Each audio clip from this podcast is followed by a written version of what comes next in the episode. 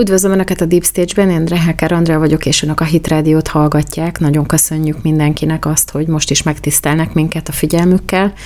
és olyan témákat próbáltam összeválogatni, amelyek talán egy kicsit most jobban aktuálisak, nem annyira társadalompolitika, hanem aktuál politikai kérdések. Ugye szeretnék mindenek előtt arról beszélni, hogy hogyan áll az amerikai elnökválasztási kampány, ugyanis Ron DeSantis kilépett a versenyből a hétvégén, és ez szerintem egy nagyon érdekes helyzetet teremt. Erről fog szólni az első blokk az adásban. A második blokk az pedig a német AfD-ről, az Alternative für Deutschland nevű pártról, ugyanis nagyon érdekes, hogy milyen előretörést tudnak most a exit pollokban realizálni, és hogy ennek vajon lesz-e bármiféle olyan következménye, hogy kormányváltás lesz, vagy változik-e valami az európai, nem is az európai, hanem a német politikában. Szerintem ezt is érdemes néha azért megnézni, akkor is, hogyha legtöbbünk számára a német politika egyáltalán nem izgalmas. És a végére hagyom Davoszt, mégpedig egy olyan aspektusból, hogy milyen hatása van az egésznek Európára, az ukrán konfliktusra, és úgy nagyjából Magyarországra is, tehát szerintem sikerült megint úgy összeválogatni a témákat, hogy lehet egy jó kis gondolatébresztő műsort csinálni belőle, és nagyon köszönöm mindenkinek, aki hallgatott eddig is, és aki továbbra is hallgatni fog, ezért mind nagyon-nagyon hálás vagyok, és hát remélem, hogy a témákkal meg fogom szolgálni ezt a figyelmet a jövőben is, továbbra is. Reméljük, hogy egy kicsit alakulni fog a politikai környezet 2024-ben, ugyanis lesz több olyan fontos választás, ami változtathat azon a helyzeten, ami egyébként korábban, a múlt évben és előtte is egyre erősödni látszott. Ugye nagyon érdekes hírek jöttek a hétvégén. Ron DeSantis vasárnap reggel bejelentette, hogy kilép az elnökválasztási versenyből, vagy az elnökjelölti versenyből.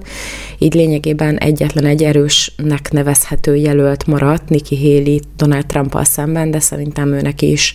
szinte semmi esélye nincsen, hogy meg tudja fordítani a jelenlegi nagyon erős Trump dominanciát. De azért nagyon érdekes ez, mert ugye Iowa után DeSantis azt mondta, hogy nem fognak visszalépni, teljesen magabiztosan indult neki New Hampshire-nek, és igazából még meg se érkezett a következő jelölt választó szavazás, és már úgy döntöttek, hogy visszább lépnek, és akkor DeSantis már Trumpnak ajánlotta a saját támogatóit, meg úgy egyébként is lehetett látni, hogy azért ebből lehet, hogy nem lesz óriási bravúr. Bár láttunk már ilyet, hogy a 2016-ban is úgy nézett ki, hogy nem Trump dominál az elnökjelöltek között, Ted Cruz nagyon jól szerepelt Iowában, meg aztán később több államot meg is nyert, és aztán a végén egy lavinaszerű győzelemmel Donald Trump lett a republikánus pártnak a jelöltje. Hát ez most nem így nézett ki, annak ellenére, hogy Ron DeSantis azért az értelmiségiek, a republikánus irányba hajló értelmiségiek sokkal inkább alkalmasnak találták, mint Trumpot, de nagyon úgy tűnik, hogy a választókat nem érdekli az értelmiségieknek a véleménye ebben az értelemben, és arra számít mindenki most már, szinte teljesen biztos, pedig még el se kezdődött nagyjából a helyosztó, hogy úgy mondjam, hogy Trump lesz a republikánusoknak a jelöltje, és azért nagyon érdekes ez, mert itthon, ugye ahogy figyeljük az eseményeket itt a körülöttünk levő európai országokban, beszélgetni kezdtünk erről, hogy miért alakulnak így a dolgok, ahogy alakulnak, ugye kimentek a lengyelek, több százezer ember az utcára a kormányváltás után, ahol nagyjából egy ilyen fehér terrorhoz hasonló eseménysorozat kezdett megindulni, ugye teljesen nyílt hatalomátvétel olyan szinten, hogy teljes kontroll alá vonjanak mindent, amivel lehet embereket vagy a társadalmat nagymértékben befolyásolni, ugye a média, a titkosszolgálat, mindenhonnan elkezdték kirugdosni a konzervatívok által oda tett embereket, meg ráadásul ugye az, hogy azonnal letartóztattak két prominens konzervatív politikus, az is egyértelműen mutatja, hogy itt hatalmas elszámolás lesz, és ugye az emberek hát 300 000, meg 350 000-nek is mondták azt a tömeget, kivonultak az utcára,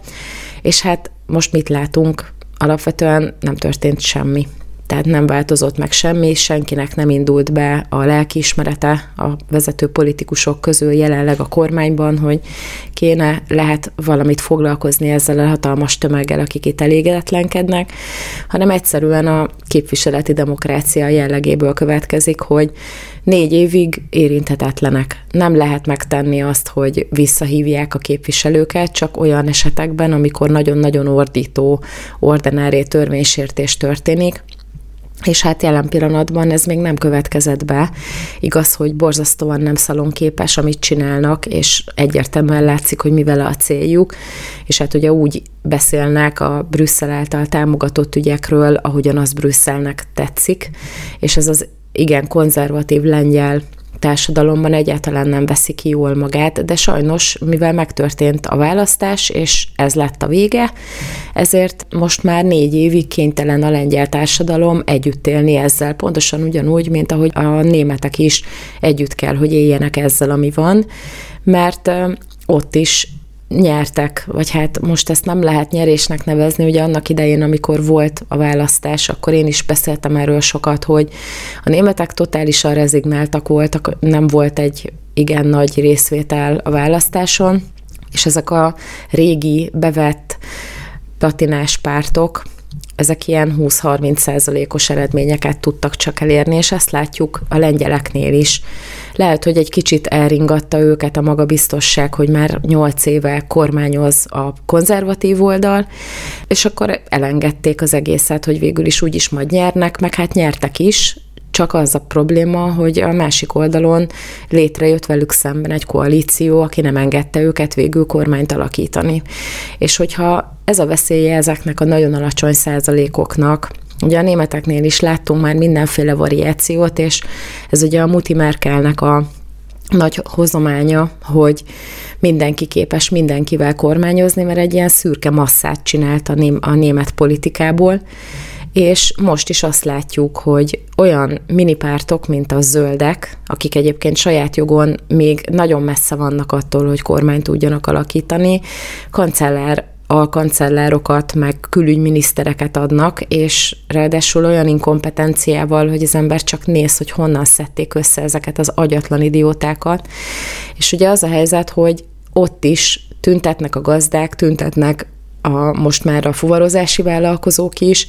és senkit nem érdekel. Olaf Scholz próbál ilyen nagyon joviálisan, ilyen nagyon nyugodtan mindenkit óvatosságra, meg nyugalomra inteni, de egyszerűen itt nem erről van szó, hogy ő próbálja a kedélyeket nyugtatni, hanem arról van szó, hogy van egy program, amit az Európai Unió szeretne keresztülvinni, és ezt a programot a németek, mivel ugye ezek a politikusok, akik vezetik Németországot, teljes messzélességgel támogatják, és ezt megvalósítják. És ugye mivel Németország, Franciaország adja lényegében az Európai Uniónak a bázisát, bár nem tömegre, mert azért nyilván a többiek összességében sokkal többen vannak, de ha azt nézzük, akkor ez a két legstabilabb gazdaság az Európai Unióban, így, hogy a britek kiléptek, bár itt is lehetne abszolút vitatkozni, hogy kinek mennyire stabil a gazdasága, és hát a kínaiak óta tudjuk, hogy a statisztika az mindig olyan, ami ennek lennie kell, akkor is, hogyha egyébként azt nem támasztja alá alapvetően gazdasági számítás. Szóval mindenfélét lehet mondani, főleg úgy, hogy azért már a divelt is, meg a Wall Street Journal is arról beszél, hogy az összes európai gazdaság növekedett, kivéve a németet. Szóval azt lehet látni, hogy a németek akár a saját bőrükre is megoldják azt, hogy az Európai Unióban elhatározott irányelvek azok a végletekig követve legyenek. Mostantól kezdve ugye Donald Tusk is, és azok, akik mögé álltak és hatalomba segítették, azok is ezt az agendát fogják követni, és akkor is, hogyha több százezer ember tüntet, meg akkor is, hogyha a gazdák Berlinnek a közepén ledeponálják a trágyát az utca közepére, és normális emberek, akik nem tehetnek erről az egészről, vagy annyiban tehetnek, hogy ugye beszavazták Olaf Scholzot és barátait a kormányzati pozícióba, nem tudnak elmenni dolgozni, mert egyszerűen olyan közlekedési blokkád, meg dugó, meg minden van, hogy nem tudják elvinni a gyereket az iskolába, és alapvetően nem a politikusoknak az élete nehezebb, hanem az átlagemberé, aki próbálja élni az életét valahogy alkalmazkodva ahhoz a helyzethez, ami végül lett a választások után. És ugye, hogyha még azt hozzátesszük, hogy a hatalomnak mi a lényege, tehát ugye ezek a baloldali kormányok, ezek mind arra mennek ki, hogy minél nagyobb legyen az államnak a kontrollja, hogy majd az állam mindent szépen megmond nekünk, és nekünk nem kell beleszólni abba, hogy ő kit akar támogatni, ő kinek akar segélyt adni, hogyan akarja elosztani újra a pénzt, és így tovább. De közben azért az ember hívőként végig gondolja, hogy mire kapott felhatalmazást az állam. Hát erre egyáltalán nem. És ugye a kommunizmus az azért is bukik meg mindenhol. Mert ugye ez, hogyha nagyon-nagyon szépen be is csomagoljuk, akkor végtére is ez a nagyon erős állami kontroll, meg az újraelosztás, az a kommunizmusnak volt a sajátja, meg ugye a nemzeti szocializmusnak, mert ott is ez volt alapvetően a lényeg, és ha nagyon szigorúak vagyunk, akkor ez a két dolog, ez ugyanarról a tőről fakad, tehát a nemzeti szocializmus az csak ideológiában, bizonyos részeiben különbözik a kommunizmustól, a hatása az pontosan ugyanolyan pusztító volt, és ezek az ideológiák mondjuk együtt azt rá, hogy kommunizmus, abszolút nem életszerűek, mert ugye, hogyha megnézzük, hogy egy átlag normális társadalomban mi lenne a helyes. De az, hogy mindenkinek adunk lehetőséget arra, hogy a saját erejéből valamilyen kis plusszal, társadalmi támogatással meg tudja valósítani azt, hogy meg tudjon élni. És akkor, hogyha mindenki dolgozik, akkor az méltóságot ad az embereknek, meg tartást, és akkor onnantól kezdve van egy olyan társadalmunk, amelyben van morális iránytű, amelyik egy tartással rendelkező, méltósággal rendelkező társadalom. Na most, ha megnézzük például az amerikaiak hogyan oldják ezt meg, alapvetően megbüntetik azokat, akik sikeresek, a vállalkozóktól, meg az úgynevezett tőkésektől 2-3-10-szer annyit vonnak el, mert azoknak van, és odaadják olyanoknak, akik egyébként legjobb esetben is középszerűek, tehát azért nem vállalkoznak, mert nem alkalmasak rá. Ugye ezt is el kell mondani, hogy nem mindenki alkalmas arra, hogy vállalkozó legyen, nem mindenki alkalmas arra, hogy céget vezessen, hogy kockáztasson, hogy innovációt váltson ki. Egyszerűen nem mindenki alkalmas rá, ez teljesen normális, és rendben is van így, viszont a kommunizmus az mindenkit egyenlővé akar tenni.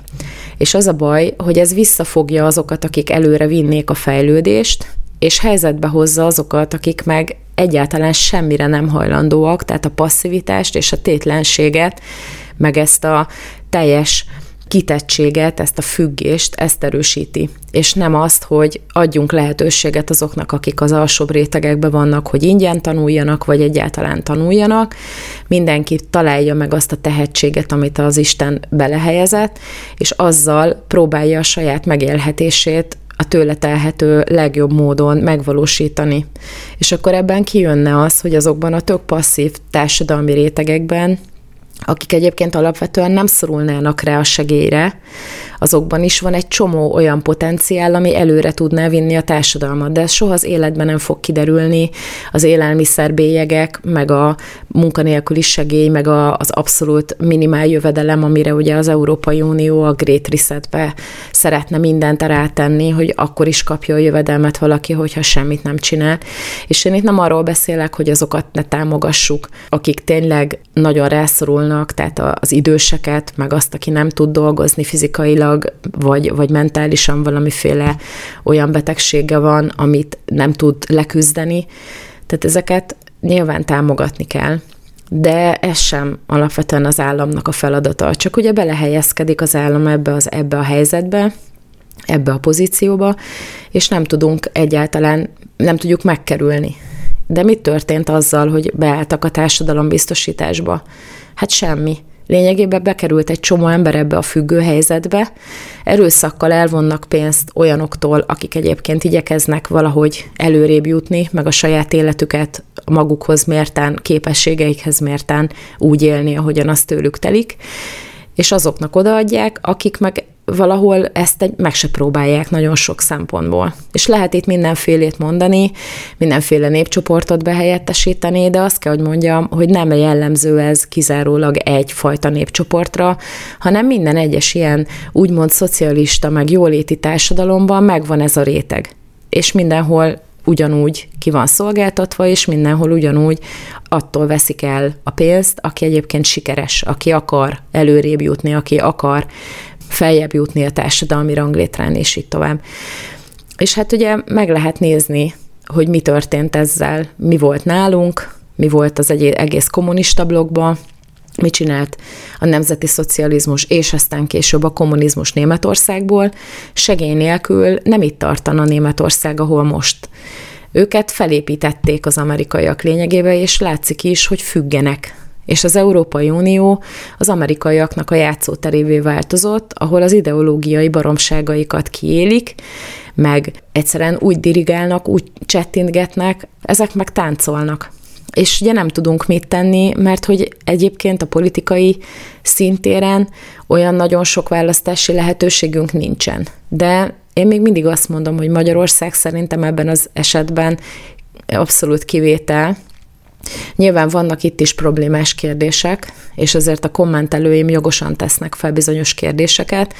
de ettől még mindig azt mondom, hogy ez az ország a legélhetőbb jelen pillanatban az Európai Unióban azok számára, akiknek a család fontos, akiknek a saját méltóságuk nagyon fontos, akik az egy nő, egy férfi szövetségére alapozott kapcsolatot tartják a házasságnak. Ez az ország még mindig a legélhetőbb, és ez szerintem pontosan az a tanulsága ennek a sok politikai mahinációnak. Ne gondoljuk, hogy itt ez nincsen meg, hogy nálunk nincsen egy Donald Tusk, csak nálunk nem úgy hívják. De ugyanúgy tömik pénzzel, és ugyanúgy szolgalelkű módon Európai Uniós kivitelező emberré fog változni, hogyha helyzetbe kerül. Szóval ne aludjunk, és az a helyzet, hogy az sem segít, hogyha a jobb oldalon marakodás van. Mert vannak dolgok, amiket egyszerűen adottságként el kell fogadni, mint ahogy Ron DeSantis most rájött, hogy nem tud győzni. Marginális volt az a támogatottság, amit ki tudott harcolni, és ezért visszalépett. Tehát ez nálunk is tanulság, hogy azt kell támogatni, aki helyzetben van, és azt kell helyzetben tartani, aki ott van és bizonyított. Akkor is, hogyha vannak hibái. Nyilván Trumpnak is vannak hibái, ezt láttuk, de azért összességében, ha megvonjuk a mérleget, akkor egy jó elnök volt. És ezt el lehet mondani Magyarországon is, hogy addig a pontig, amíg az ország érdekeit képviseli a kormány, addig nem szabad eltávolítani. És főleg addig nem, amíg nem tud mellette szignifikáns, értelmes politikai erő felnövekedni. Ugye a mai téma is egy olyan kérdés, ami folyamatosan foglalkoztat. Ugye, mivel nagyon jól beszélem a német nyelvet, ezért nagyon sokat foglalkoztam az eddigi újságíró pályafutásom alatt is Németországgal, és az elejétől kezdve az volt a véleményem nagyon sokáig, hogy egy ilyen szintelen, szaktalan, szürke masszává változott a német politika, hála Mutti Merkelnek, aki lényegében zseniálisan meg tudta tartani a hatalmat, de elvette a sokszínűséget a német politikából. Ugye nagyon minimális különbségek voltak a jobb és baloldali pártok között, és szinte ugyanaz volt az agenda, ezért lehetett, hogy tudnak együtt koalícióra lépni, akárkik szinte, akárkivel, ami itt nálunk teljesen elképzelhetetlen volna, tehát így még a gondolat is nagyon vicces, hogy a jobb oldalon álló pártok közül bárki, bár azért nyilván láttuk ezt már, hogy a Jobbik az átállt a másik oldalra azért, hogy valamiféle politikai előnyt kovácsoljon belőle, de nem lett belőle pozitív hozadék, sőt, és hát az az igazság, hogy ez a normális szerintem, hogy vannak a pártoknak saját elképzeléseik, van egy álláspontjuk, és az a politikai palettának valamelyik pontján megmarad, és aztán azért nem közelítünk folyamatosan egymáshoz, hogy aztán hatalomban maradhassunk, vagy legalábbis nem kellene, hanem ugye elvi politizálás kellene, hogy legyen, és ezekhez az elvekhez ragaszkodni is kellene. És az a fura helyzet alakult ki a német politikában, hogy azok a pártok, meg az a párt, amelyik egyébként a saját elveihez ragaszkodik, azt most sőt a legelejétől fogva, hogy létrejött, szélső jobboldalinak minősítik. Ugye 2013-ban létrejött az Alternative für Deutschland nevű párt, ami lényegében a vezető politikai pártoknak a képviselőiből, meg a politikusaiból szinte egyik napról a másikra ilyen több tízezres taglétszámmal tudott létrejönni, tehát volt egy csomó elégedetlen ember, akinek nem tetszett, hogy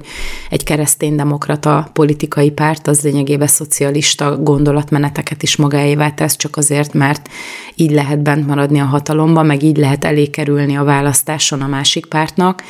és ezek az emberek átálltak lényegében az AfD oldalára, ami azért jött létre, mert alapvetően felismerték azt a problémát, hogyha a Németország a saját gazdaságát ráteszi az eurózóna megmentésére, és a német adófizetőknek a pénzéből finanszírozzák mondjuk a görög államadósságot, meg abból hozzák létre ezeket az alapokat, amelyekből próbálják megmenteni az eurót,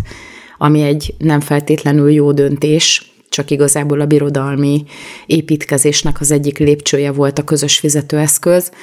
akkor ugye erre azt lehet mondani, hogy ez egy egészen nemzetet támogató, úgymond nacionalista gondolat, hogy a német polgároknak az adója az a német polgárok ügyeihez kell,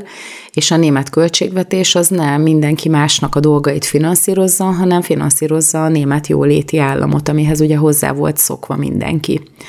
Ez a gondolat egyébként sokszor felmerül Amerikával kapcsolatosan is, de alapvetően látjuk, hogy ez a nagy szocialista gondolat, hogy legyen minden egy és közös, és ugye majd az egyenlők a legegyenlőbbek irányítanak föntről, ez azért elég idegen a társadalmaktól, vagy legalábbis nagyon sokáig az volt. És az AfD erre a protest hangulatra építve létrejött ugye 2013-ban, bár az első választáson utána ott még nem sikerült nekik megugrani a bekerülési küszöböt a Bundestagba, de aztán, ahogy bekerültek, ugye kétszámjegyű, tehát ilyen 12%-os részaránnyal kerültek be a Bundestagba, ami azért is nagyon érdekes, mert vannak ezek az úgynevezett bevett kispártok, tehát az FDP, az úgynevezett gazdasági liberálisok, a zöldek, meg a Die Linke, aki ugye a szélső baloldal, tehát ez a totális ellentéte a politikai spektrumnak, és ezek mind kevesebb szavazatot kaptak, mint az AfD az első olyan parlamenti választáson 2017-ben, amikor bekerült ugye a Bundestagba. És hát amióta létrejött, mivel ugye pontosan ezek ellen a birodalmi eszmék ellen protestál, annak ellenére, hogy nyilván nagyon-nagyon sok probléma volt velük a saját belső ügyeikkel kapcsolatban is, tehát ugye nagyon sok hatalmi harc zajlott le ez alatt a néhány év alatt az AfD-n belül, tehát szinte azt lehetett látni, hogy ők belül is marakodnak, úgymond nagyon durván fogalmazva a vezető pozícióért, de most már úgy tűnik, hogy egy ilyen mérsékeltebb hangnemet megütő vezetőség van, aki kifelé nagyon-nagyon erősen kommunikál, de azért ragaszkodik ahhoz, amit a párt tömege, tehát a tagság lényegében politikai programként szeretne, és ugye azért most már van egy kvázi stabilitás abban, ahogyan az AfD-nek a vezetősége kinéz. Bár ha így nézzük, akkor a CDU-CSU-nak is a vezetői újra meg kell, hogy mérettessék magukat, tehát ez nem egy új dolog, hogy új vezetők kerülnek egy párt élére, csak itt annyira nagy volt az amplitudó, és volt egy-két olyan ember, aki nagyon durva volt a kommunikációban, hogy ez így kifelé nagyon felerősödött, ráadásul ugye a baloldali média, ami uralkodik a német médiapiacon is, érdek volt a számukra, hogy minél inkább felnagyítsák ezeket a belső harcokat az AfD-n belül, ugye, hogy rájuk lehessen sütni, hogy egyrészt szélsőségesek, másrészt meggyűlölködnek, és nem is normálisak. És hát azt nagyon jól tudjuk, hogy a németekben van egy ősi reflex a nácizmus óta azzal szemben, hogyha valami szélső jobboldalinak van minősítve, és alapvetően ugye próbálják ezeket a dolgokat úgy intézni, hogy ne tudjon egy szélsőséges párt bekerülni a parlamentben. Na mondjuk ezt már bebukták a Grünével, meg tehát a zöld párttal, meg bebukták a Linkével is, a szélső baloldaliakkal, tehát ezt nem lehet mondani, hogy nincsenek szélsőséges pártok bent a német parlamentben, és hát ehhez képest az AfD csak kiegyenlítette a kínálatot ugye a jobb oldalon, mert a CDU-CSU, akik ugye alapvetően keresztény demokratának nevezik magukat, egyáltalán nem azt a konzervativizmust képviselik már, amit egy keresztény demokrata párttól az ember elvár, vagy elvárhatna, hanem teljesen ez az abszolút szürke massza, hogy minden jöhet, ami egyébként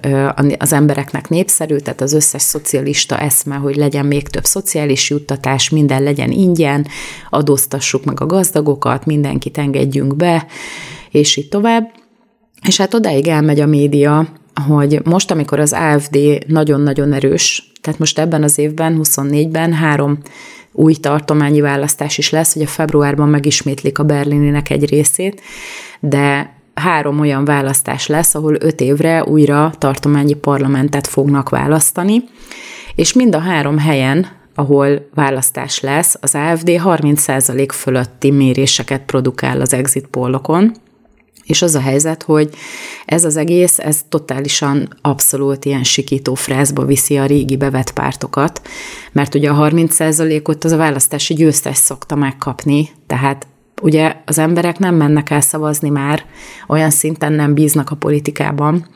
És hát ezt meglovagolva ugye a Die Linkéből is kivált például a Sahra Wagenknecht, aki követi a német politikát, az ismeri a nevét, ugye nagyon erős influencer hatása van. Egyébként az internetet meg a közösségi médiát borzasztóan jól használja, és ugye látja, hogy a Linke az nem annyira tud profitálni ebből a dologból, és most létrehozta a saját pártját, a Bündnis Sahra Wagenknecht pártot, és nyilatkozik is rengeteget, tehát továbbra is nagyon ügyesen kommunikál, és könnyen meg lehet, hogy az emberek ő miatta a brandet egyszerűen felkarolják, és be fogják tolni a parlamentbe ezeknek tehát ennek a társaságnak a tagjait. Ugye az AfD ellen most már november óta megy a szervezkedés, ugye novemberben volt Potsdamban egy összejövetel, ahol AfD politikusok, egyébként megjegyzem, kereszténydemokrata politikusok is részt vettek, ugye a kereszténydemokrata unión belül van egy csoport, akik nem katolikusok, hanem konzervatív értékrendet szeretnének visszahozni a pártpolitikába, vagy a párt politikájába, és ez ugye ez a Verte Unión, tehát ez az értékszövetség, és ennek a politikusai is ott voltak ezen a potsdami összejövetelen, amit a baloldali média egyértelműen szélsőségesnek bélyegzett. Azt mondta, hogy ezek szélső jobboldaliak, nácik, és így tovább. Mert ugye arról beszéltek, hogy ott van az a rengeteg bevándorló, akik csak balasztanyagot képviselnek, tehát alapvetően semmi pozitív hozadéka nincsen annak, hogy ott vannak. Nem tudnak visszailleszkedni a munkaerőpiacra, ezt ugye már a 90-es évektől kezdve vita övezi, hogy vajon ezeknek az embereknek a behordása Nyugat-Európába, ez tényleg segíti a gazdasági fejlődést. Hát a jelek szerint csak a statisztikát kell megnézni, és egyértelmű még annak is, aki nem szakember, hogy egyáltalán nem segíti, sőt, olyan terhet ró a gazdaságra, hogyha megszabadulnának tőlük, akkor ez kb. Olyan lenne, mint amikor lefolytanak valakit a víz alá, mondjuk az ember baromkodik a strandon, és akkor lenyomja a másikat, és az a végén már nem is kapálózik, már nem lát semmit, csak feketeséget, és akkor egyszer csak elengedik. És akkor hirtelen nem is tudja, hogy mi van, aztán vesz egy mély levegőt, és akkor így felüvölt, hogy szabad vagyok. Tehát, hogy kb. Ilyen érzés lehetne a német gazdaságnak, hogyha megszabadulhatna ettől az óriási tömegtől, ugye milliós létszámban vannak olyan migránsok, akik egyáltalán nem járulnak hozzá a közösséghez. Tehát én most nem azokról a török vállalkozókról beszélek, akik egyébként munkát végeznek, tehát nem azzal van a baj, hogy valakinek valamilyen nemzetisége van, aki beérkezik egy másik országba, hanem az a kérdés, hogy hozzájárul-e a közösséghez, és hajlandó-e alkalmazkodni, vagy pedig nem. És ezek az emberek legnagyobb részben nem hajlandóak sem alkalmazkodni, sem hozzájárulni a közösséghez munkával, vagy bármilyen pozitív tevékenységgel. És ugye erről beszélt az AfD, az üzletemberekkel Potsdamban, meg különböző úgynevezett szélső jobboldaliakkal, hogyha az ember a német médiát olvassa, akkor itt tele volt nácival Potsdam azon a napon. És hát ugye természetes, hogy ennek a nyomán mostanra ilyen 900 000-esnek nevezett a rendőrség állítólag 900 000-et mondott, hogy annyian mentek az utcára az AfD ellen tüntetni. Szóval van egy ilyen óriási ambivalencia, hogy ott van az egyik legerősebb, meg a legnagyobb támogatottsággal mért párt, mert ugye a második helyezett az ilyen 20%-ot, meg 17%-okat kapott ezeken a méréseken. Tehát ott van az AfD, akit egyébként a programja miatt nagyon-nagyon támogatnak az emberek, vagy legalábbis az embereknek egy nagy része, és ott van ez a 900 000 ember, ha egyáltalán annyi valóban, akik már kimennek az utcára, mert most több nagyvárosban van tüntetés az AfD ellen, hogy soha többet, és hogy nem kell nekünk a nácizmus, és így tovább, tehát hogy úgy fel lehet hetszelni őket, de természetesen akkor, amikor ugye az Izrael elleni támadás történt, akkor sehol nem voltak, mert ugye akkor akik tüntettek, több százezren, azok agresszívek voltak, és ugye azok nem engedték, hogy úgymond a nácizmusnak a hozadéka az antiszemitizmus ellen, a zsidó gyűlölet ellen, ez a nagyon becsületes német társadalom felemelje a hangját. Tehát ott igazi vagányság volt olyan demonstrációkat szervezni, ami a Hamas ellen volt Németországban. Tehát az az igazság, hogy egy ilyen óriási ambivalencia van, egy ilyen nagy ellentmondás a német társadalomban, hogy nem akarnak nácizmust, nem akarnak antiszemitizmust, de tolerálják azt, hogy ez a több millió ember, aki beérkezett, ez rajtuk élősködjön, és egy újfajta antiszemitizmussal teljesen megpróbálja átformálni a német gondolkodásmódot, meg a németeket ilyen másodrendű polgárokká degradálja. És az a legszörnyűbb és a legnagyobb gonoszság az egészben, hogy a vezető német politika, meg a médiának a krémje, idézőjelben, meg az értelmiségiek, mert ugye a történészek, meg a társadalomtudósok ugyanúgy beállnak ebbe az agendába, és győzködik az embereket, hogy az AfD szeretné a közöshöz hozzá nem járuló migránsokat deportálni Németországból, szeretné őket kitoloncolni, az árt a német gazdaságnak. Tehát ezt a fajta ellentmondást, ezt igazából ez ilyen vérlázító szemétség, mert ezt még az is érti, aki egyébként nem végzett egyetemet, hogy ez manipuláció. És ezen az alapon nevezik az AfD-t szélsőségesnek, mert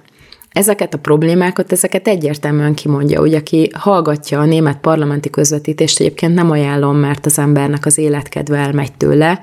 azok az érdekes napok, amikor AfD felszólalók vannak. Mert nagyon-nagyon keményen beszólnak a vezető politikusoknak, nagyon keményen elítélik például azt, hogy Ukrajnát is minek kell támogatni, holott a német mezőgazdaságban milyen problémák vannak, meg a német mélyszegénység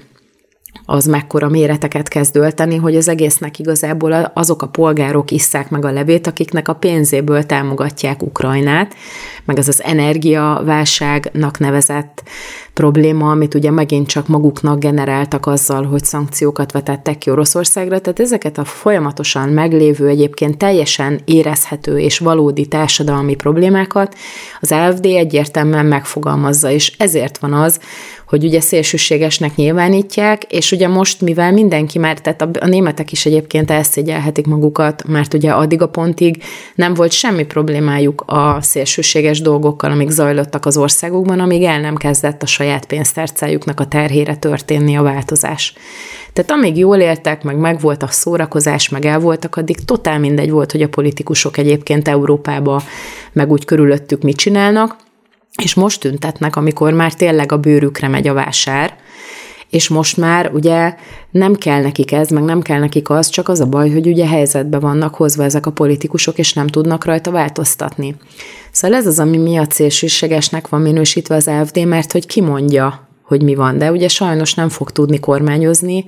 erre csak akkor lenne lehetőség, hogyha 50% körüli lenne a mérés, tehát ha tényleg annyira nyerne, hogy egyedül tudna kormányozni, ugyanis senki nem hajlandó vele koalícióra lépni, tehát hiába szerzett a tartományi parlamentekben is már az elején 17-ben, meg 2020-ban 20% körüli eredményeket, nem foglalkoztak ezzel az ellenfelek, hanem lényegében úgy, mint ahogy Lengyelországban volt, megpucsolták az egészet, tehát nem tudott kormányt alakítani, és ez valószínű lesz most is, tehát ugye be akarják tiltani, el akarják venni tőle a pártfinanszírozást, úgymond az alkotmány ellenességére hivatkozva a titkosszolgálat, tehát az alkotmányvédelem az 13 tartományban figyeli az AfD-s politikusokat, tehát egyszerűen totális uszítás megy ellenük, és ezek meg csinálják a dolgukat, felhívják a figyelmet a problémákra, és hát látszik, hogy rezonál a németekkel. Szóval nagyon érdekes lesz. Ebben az évben még nem lesz választás, csak 25-ben lesz Németországban választás, de az Európa parlamenti választásokon nagyon-nagyon érdekes lesz, hogy hogyan alakulnak majd a dolgok a németeknek, meg hát remélem, hogy nálunk is majd egy kis elmozdulás történik. Az a helyzet, hogy nagyon sok érdekes dolog történik, és ugye számot tart nyilván a mi figyelmünkre is, és szeretném egy kicsit jobban megvilágítani azokat a dolgokat, ami szerintem nagyon fontos.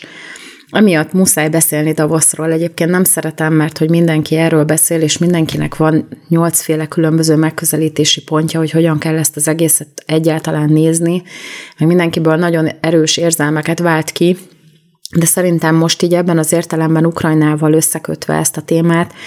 kell egy kicsit mégiscsak beszélni róla, mert azért fontos. 2 nagy téma volt most Davosban, ami egészen durván meghatározta az egésznek a hangulatát, még akkor is, hogyha ez így nem volt kimondva. Az egyik az az ukrán téma, a másik pedig Izrael és Gáza konfliktusa, és hát ez a 2, ez egészen súlyosan meghatározta tényleg a beszélgetéseket, legalábbis a liberális média szerint. Zelenszkiről azért érdemes beszélni, mert egyre durvábban érzékelhető egyébként, hogy Amerika simán el tudja távolítani onnan, hogyha akarja. Nyilván eddig is tudtuk, nagyon feltűnően Európai Unió által támogatott, Amerika által támogatott vezetőként került oda. Végül is mégis az a helyzet, hogy egyre jobban kiszolgáltatottá válik, és most már tényleg egyre jobban érzékelhető, hogy csak egy színész az egész mögött, valójában nem az ő akarata áll, és csak próbál a figyelem középpontjába kerülni, de ez most már egyre kevésbé sikerül neki. Most is ott volt Davosban. Ugye minden évben megjelenik, minden évben van egy ilyen keynote speech, tehát egy olyan időpontra szervezett beszéd, amikor nagyon sokan odafigyelnek rá, és hát most is természetesen ugye megvolt az érzelmi támogatás, ugyanis állva tapsoltak neki, ahogy elmondta ezt a beszédet, és ugye elmondtad természetesen, hogy Vladimir Putyin a háború megtestesítője, és így tovább, tehát ment a szokásos retorika, de lényegében az egész egy ilyen pénzszerző körút, mert most azért tényleg igen nehéz helyzetben vannak, de hát így, hogyha belegondolunk, nem lehet egy országot fenntartani, hogy majd az Egyesült Államok meg az Európai Unió mindenféle módon majd finanszírozza őket. Ugye most az van, hogy az amerikai támogatás még a kongresszus előtt áll a költségvetés, tehát nem fogadták el azt, hogy Ukrajnának 61 milliárd dollárt újra átutaljon az Egyesült Államok, és az Európai Uniónak az 54 milliárd eurós támogatása sem ment át, ugyanis Magyarország, hála jó Istennek, megvétózta ezt a dolgot. És ugye arra se tud, ilyen olvastam egy cikket erről, hogy arra készül az Európai Unió, hogy meg fogja kerülni ezeket a direkt döntéseket, amiben konszenzusra kell jutni az országoknak, úgy fogja megpucsolni ezt az egészet, hogy úgy mondjam, tehát úgy fogja mégis az egészet létrehozni Ukrajna számára, hogy létre fognak hozni egy alapot arra, hogy ha bármelyik Európai Uniós tagállam fegyvert szállított, vagy valamilyen szinten támogatást nyújtott hadipari termékekkel, vagy bármivel az ukránoknak, akkor ezt ebből az alapból kompenzálni fogja az Európai Unió. Tehát lényegében így nem direktben Ukrajnának adnak támogatást Európai Unió szinten, hanem az egyes országok kell majd, hogy ezeket a támogatásokat eszközöljék, és akkor visszakapják majd a pénzt az Európai Uniótól, erre nézve, hogy ők támogatták Ukrajnát, tehát lesz egy ilyen 2 lépcsős csatorna. Na most nagy kérdés, hogy ehhez milyen szintű döntés kell, hogy egy ilyen alapot létre tudjon hozni az Európai Unió. Nagy valószínűséggel ez is egy olyan kérdés lesz, amiben konszenzusra kell jutni, és akkor lehet, hogy Magyarország ezt is megállítja,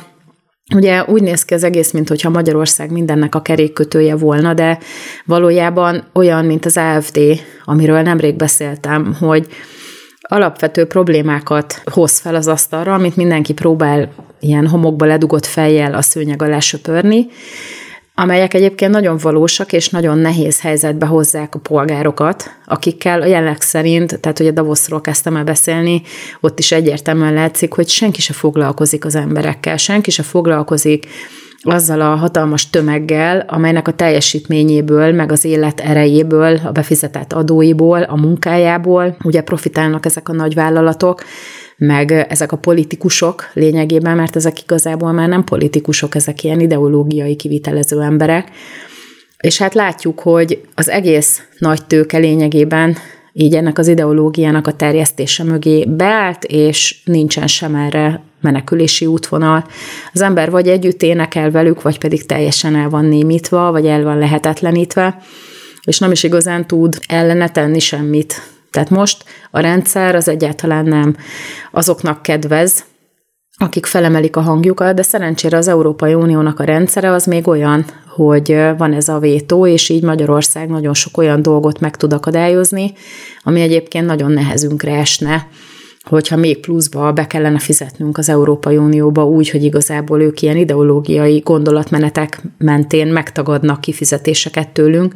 amelyek egyébként az alapszabálya alapján járnának nekünk, tehát pont ugyanígy a lengyelekkel is, szóval azt mondják erre a világgazdasági fórumra, vagy legalábbis ők saját magukról azt állítják, meg a Time magazinban megjelent beszámoló is ezt írja, hogy ez egy gazdasági kérdésekre szakosodott közösség, nem kifejezetten politikai, de az az igazság, hogy ez egy nyilvánvaló hazugság, ez nem igaz, ugyanis a politika az most már nem független ezektől az ideológiai kérdésektől, amelyeket így gazdaságinak próbál beállítani, akár a Time magazin vagy a Foreign Policy.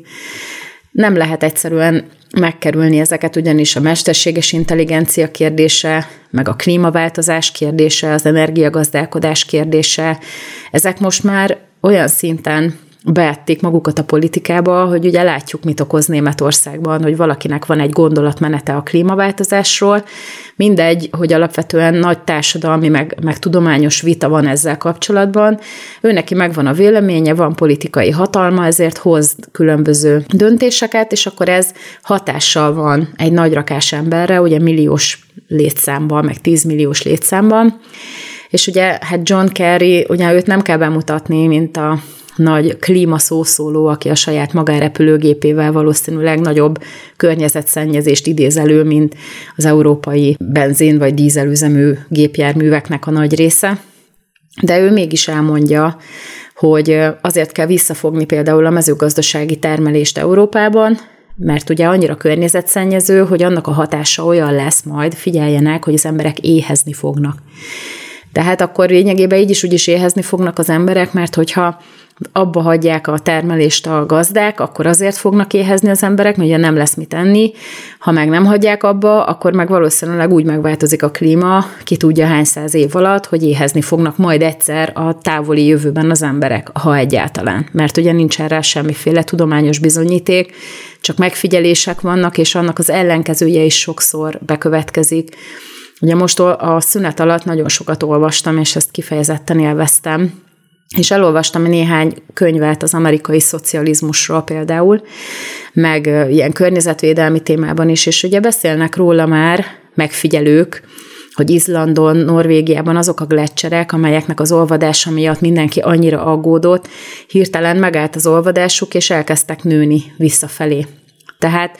az a helyzet, hogy olyan folyamatok zajlanak a természetben, amit nem értünk, és lehet, hogy valaki kikéri magának, hogy ő igenis érti, ettől még mindig nem igaz az, hogy értjük. És ugye ezeket annyira nem sietnek a tudtunkra hozni, hogy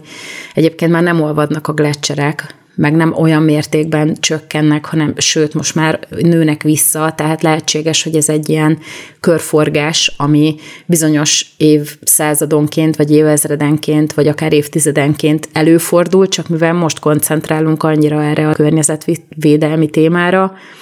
ami egyébként nagyon jól is mehetne, hogyha racionális lenne, és nem az lenne vele a cél, hogy ellehetetlenítsenek iparágakat, meg kisvállalkozásokat, meg egyre inkább arra kényszerítsenek bennünket, hogy azokat az erőforrásokat, amelyeket ők maguknak szeretnének, azokat mi ne használjuk. Lásd, fosszilis energiahordozók és így tovább. Tehát arról is szólnak könyvek, hogy az olajkutak azok, hogyha egy időre leállítjuk a kitermelést, akkor újra töltődnek valamilyen furcsa módon a Közel-Keleten. Tehát ez sem teljesen biztos, hogy ezzel a felhasználási mértékkel az emberiség az alatt, az idő alatt, amit mondanak, tényleg felhasználja a fosszilis energiahordozókat, ha egyáltalán. Szóval az egész egy ilyen óriási ideológiai harc, amit ellenünk vívnak lényegében. Szóval nem gazdasági kérdés ez főleg, hanem inkább politikai, meg ideológiai, csak próbálják velünk elhitetni, hogy ez ugye gazdasági fórum, tehát nem erről szól, sajnos. És hogy Zelenszky most nincsen kedvező helyzetben, és hát azt is lehet mondani, hogy Amerikának a hüvelykújja az ott van a pulzusán az ukránoknak, ugyanis szinte minden vezető politikus Zelenszky mellett az valamilyen szinten Amerikához kötődik. Ugye ott van Oksana Markanova, aki jelenleg Washingtonban az ukrán nagykövet, és ugye az Indiana egyetemen végzett, és most pusolják az amerikaiak, hogy ő legyen majd a miniszterelnök, ugye Zelenszky az elnök, és akkor alatta a miniszterelnök legyen ez a hölgy. Akkor ugye Harvardon végzett Alexander Kava például, akit arra javasolnak az amerikaiak, hogy ő legyen a gazdasági minisztere Ukrajnának. Tehát az egész gazdasági, meg egyéb politikai elit Zelenszky körül, az tele van olyan emberekkel, akik az amerikai kontinensen kaptak ideológiai és egyéb kiképzést, és ugye ezek az emberek, mint ahogy mi is látjuk a mi parlamentünkben is, ott ülnek olyan képviselők, akiknek minket kellene képviselniük, és arról beszélnek, például ugye ezek a momentumos agyatlanok, hogy az Erasmusból zárják ki addig Magyarországot, amíg nem teljesítjük az Európai Uniónak, vagyis hát nem Magyarországot, hanem a magyar egyetemeket, meg a magyar diákokat, amíg nem teljesítjük a feltételeket. És ezek elméletileg olyan képviselők, akiket magyar választók juttattak be a parlamentbe. És a magyar parlamentben ilyen Magyarország, meg a magyar polgárok ellen irányuló döntéseket akarnak kicsikarni. Tehát ezek ilyen teljesen nyíltan árulók, hogy úgy mondjam, mert erre nem lehet mást mondani, aki ilyen szinten nem képviseli a magyar érdeket. Tehát az egész úgy tűnik, hogy mégiscsak totálisan ideológia, és az Európai Unió az pedig egyre inkább az Egyesült Államoknak a kis hátsó udvarává kezd válni. Ugye az 53. kis csillag lesz majd az amerikai zászlón az Európai Unió, mert ugye úgy táncol itt mindenki, ahogy ők fütyülnek. Csak sajnos olyan dallamot fütyülnek, ami nem kifejezetten pozitív, főleg a német gazdaságra nézve, ugye vannak felmérések, amelyek azért relatíve objektívek, tehát mentesek ezektől a politikai felhangoktól, de ha még nem is lennének mentesek, már most arról beszél mindenki a gazdasági növekedéssel kapcsolatban, hogy Németország nagyon hosszú idő óta először nem növekedett 2022-ben. Tehát olyan szinten maguk alá vágtak ezzel az orosz-ukrán kérdéssel, meg a szankciókkal, meg az energiapolitikával, az LNG beszerzéssel, meg az, hogy ugye nem hajlandóak lényegében alaposan kivizsgálni ezt az északi áramlat kérdést, tehát még csak alternatívájuk sincsen.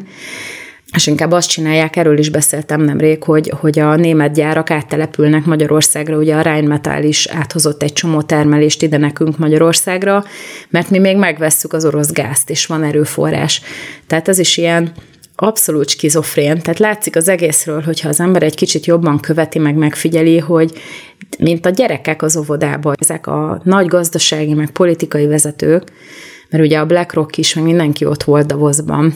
Tehát ha már nem kap a kongresszustól, Amerikából segítséget Zelenszky, meg ugye miattunk, a magyarok miatt nem kapja meg az Európai Uniós forrásokat sem rövid időn belül, akkor elbeszélgetünk a BlackRock-kal, akiknek gazdasági érdeke, hogy rajtuk keresztül zajlódjon le az ukrán újjáépítés. Mert hogy akkor az egy óriási húsos fazék lesz, nyilván minél jobban lerombolnak mindent az oroszok, és hogyha egyszer sikerül neki füstölni őket valahogy, mert ugye az sajnos arról nem szól a fáma, hogy az oroszok köszönjük szépen jól vannak, nem mennek sehova, akkor sem, hogyha merényletek történnek a Donetskben. Tehát az a lényeg ebben az egészben, hogy hogy akkor beszélget a pénzemberekkel, és akkor majd beszállnak ők is, csak annak nagyon súlyos ára lesz. Ugyanis a bizniszben ott nem az van, hogy ez egy ilyen karitatív tevékenység, hanem ott igenis lesz ellenszolgáltatás, és hogyha ez az ember, akit úgymond nagy reménységgel az ukránok megválasztottak, totálisan az egész országot úgy kiárusítja, hogy van, ugye nálunk is volt már erre példa annak idején, bizonyos baloldali pártok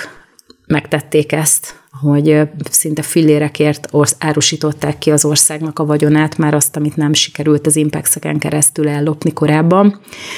És akkor mi lett a vége? Ki volt szolgáltatva minden iparágunk? Mezőgazdaság, az ipar, a könnyűipar, az élelmiszeripar, minden. És akkor a nehéziparunk az szinte olyan, mint olyan megszűnt. Tehát most már nincsen más, csak a szolgáltatási ipar, meg ugye az összeszerelő üzemek a gyártásnak nevezett ipar lényegében, de alapvetően nincsen saját, tehát nincsen magyar olyan ipar, amire stabilan rá lehetne építeni a gazdaságot, és ugyanez Ukrajnában hát teljesen szétverték azt az országot. Tehát anélkül nem tudja a közszolgáltatásokat se finanszírozni, hogy megkapná a támogatást külföldről. Tehát teljesen megölték azt az országot. És akkor jön a BlackRock, mint a megmentő, és akkor az óriási adósság fejébe, amit majd egyszer behajtanak, meg innentől kezdve nekik fizetik az adósságszolgálatot, újjáépítik az egészet, és még ráadásul úgy is tetszelegnek, mint hogyha ők lennének az ország megmentői. Szóval, hát nem beszéltem túl sokat Davosról, de az a helyzet, hogy ezek a dolgok, ezek mind összefüggenek, és hát jól tesszük, hogyha figyelünk, és jól tesszük, hogyha nem hagyjuk magunkat elringatni ebben a látszatban, amit próbálnak egyébként leerőltetni a torkunkon.